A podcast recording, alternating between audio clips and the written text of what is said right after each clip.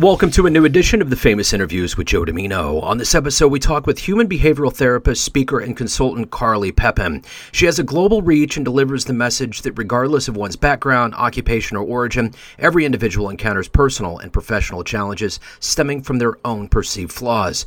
She emphasizes that the key to living a fulfilling life lies in how you utilize and transform these stories. Having devoted her life to mastering the intricacies of human behavior, she empowers others to do the exact same thing. Through her expertise, she guides individuals in looking beyond the surface and delving into the core essence of their being. Enjoy this story. Carly, it's great to meet you. And I want to begin our conversation before we get into your life and your work by covering what we went through with this pandemic. How did you get through the last three and a half years, and how did it subsequently change you? Uh, with the pandemic? Yeah. Oh, I just moved more. Yeah, I wouldn't say that it. I was already working from home, so Okay. I was already doing everything via Zoom, and the only thing that really shifted was that we started transitioning our group workshops online, and then I just I moved, and mainly I moved because there's just um nothing to do. And so I thought, I'm just really all by myself. So I actually moved up to Lake Arrowhead first. Then I moved into Canada with my at the time boyfriend, who's now my husband. And then we decided to come back to Lake Arrowhead for some business opportunities. Uh, but yeah, it was, I think it's interesting because it didn't really impact me that much. Yeah. If anything, it just gave me a, a lot of opportunities to do things differently.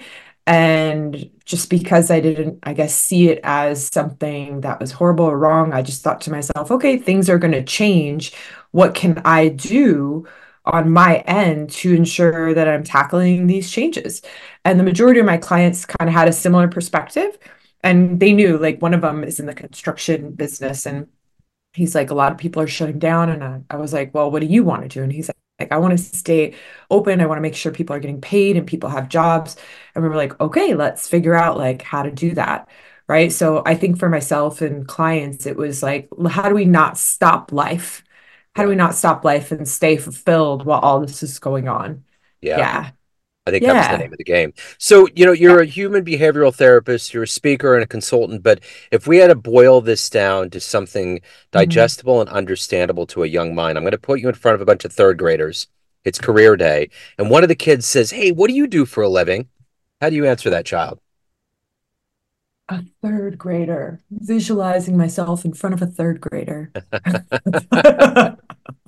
I've not done not done this before. Okay, so yeah, so if I think about speaking to someone like that, is I assist individuals in ensuring, well, helping third grader, helping them to go through any challenges, any challenges they're going through. I want to help them get through the emotional pain that they're feeling, the stress, so that they can make every life, like every day of their life, feel more like a vacation, right? So it's like no matter what you're doing, you wake up and you feel inspired and fulfilled, and your life feels like a vacation. So you don't have to take a break from your life because you love it that much.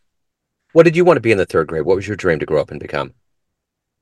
In the third grade, I was in Miss Link's class. So I think it was a, I think that was like the veterinarian time. Okay.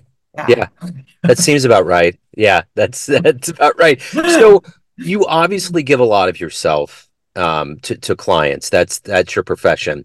Take me Mhm. back to where you were born and raised, and what were the seeds that were put into you to get into this work and to ultimately get into this therapeutic realm? Yeah, so I was born and raised in the Los Angeles area in the San Fernando Valley. And yeah, um, my parents, they're just entrepreneurs. And my fa I have my whole family's entrepreneurs. My aunt was an entrepreneur, my uncle, my grand or my great grand or my great uncle, sorry, he's the one that we used to hang out with, my grandma and my aunt. So everyone I saw around me was into business, and I just have certainty you can't avoid personal development and growth without having like when you have business in your life like you just can't avoid it so watching them getting to experiencing it it just rubs off you know and it was it's like an option do you want to have the job or do you want to have a business and the nice thing too is I didn't have the illusion a lot of the illusions that it was going to be easy. You know, there's a lot of fantasy sold out there that business is easy, but because I got to see companies sometimes get built from the ground up, I I knew what it took. And I knew the time and energy and the struggles and the, you know everything on the back end. Like major stuff happens. So that was really helpful for me too. So even when I started building the business, it wasn't like, oh, it needs to happen overnight. I was like, oh, I'm five years in, like, and I'm doing man mediocre. And I was like, but that's great.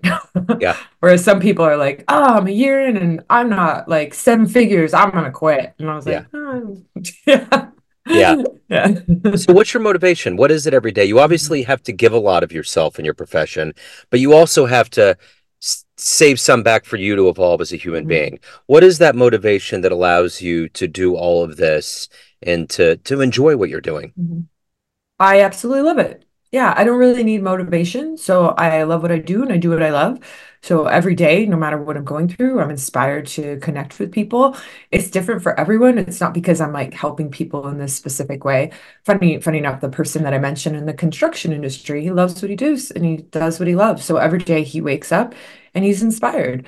And so yeah, anyone has it. Whenever we figure out what that is, you just wake up and it's the things that you don't need to be motivated for. Nobody needs to push you. It energizes you, makes you feel alive. When I found it, I latched on and I was like, I'm going to make a business out of this. Yeah.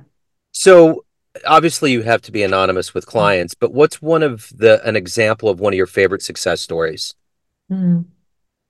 Uh, so yeah, so Yeah, you know, I would say like even when we think about success, it's not even the achievement of a thing. It's like the achievement of connecting to who they really are and what's genuinely valuable for them. So whenever I talk to a client and if at the end of the package they share with me like they're feeling better every day, they're more inspired, like they're moving forward in whatever area of life like we worked on that they want. So everyone's really unique and different. One client I'm working on we're focused on business and relationships, and she's moving forward on that.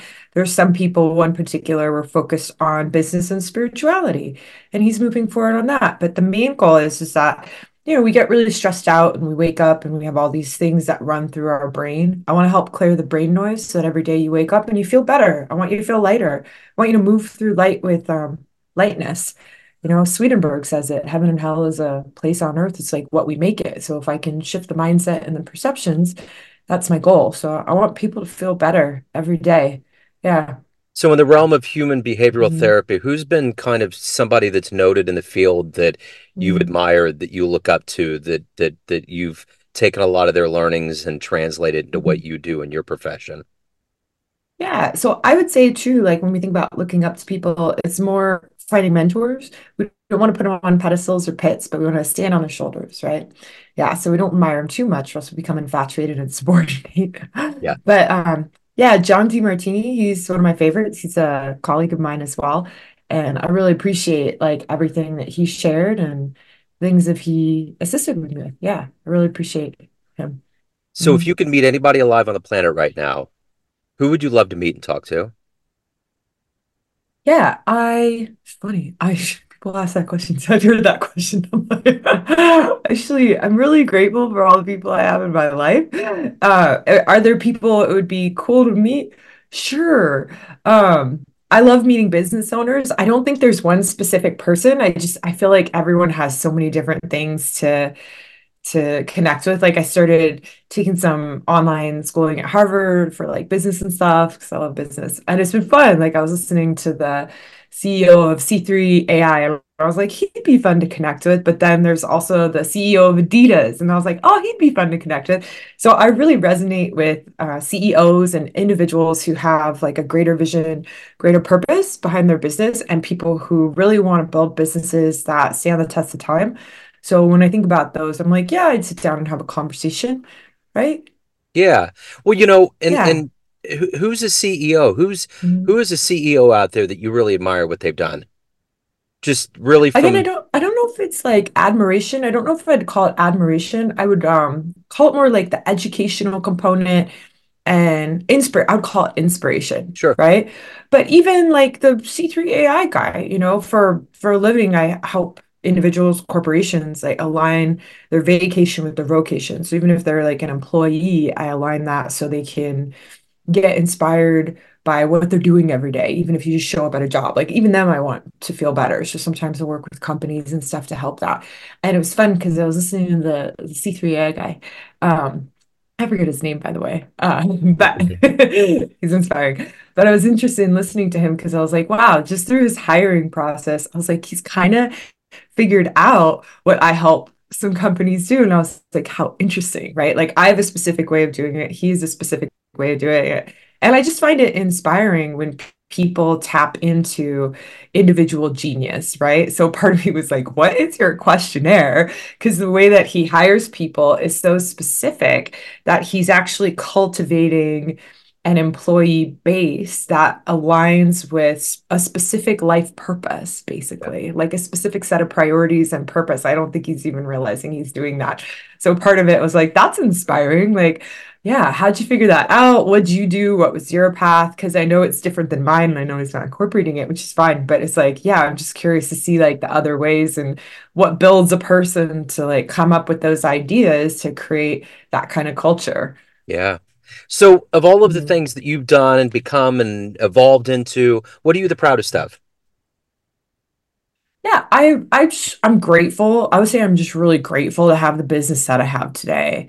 Yeah, I'm really really grateful. I know that it's not something that everyone has the opportunity to have or experience and I have put in a lot of work obviously, but I just am really grateful to have a stable growing business and to have the opportunity to get paid to do what I love.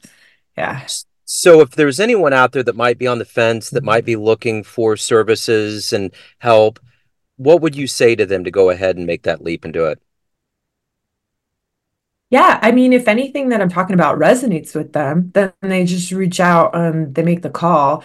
And we, Marcus Aurelius said this, and I really love it. Like we we think in terms of immortal goals, but then we live like mortals, right? Like we forget. And it's like, okay, well, how do you actually start tapping in to those immortal goals? We all have things that we'd love to achieve now, but even the things we'd love to leave behind for people.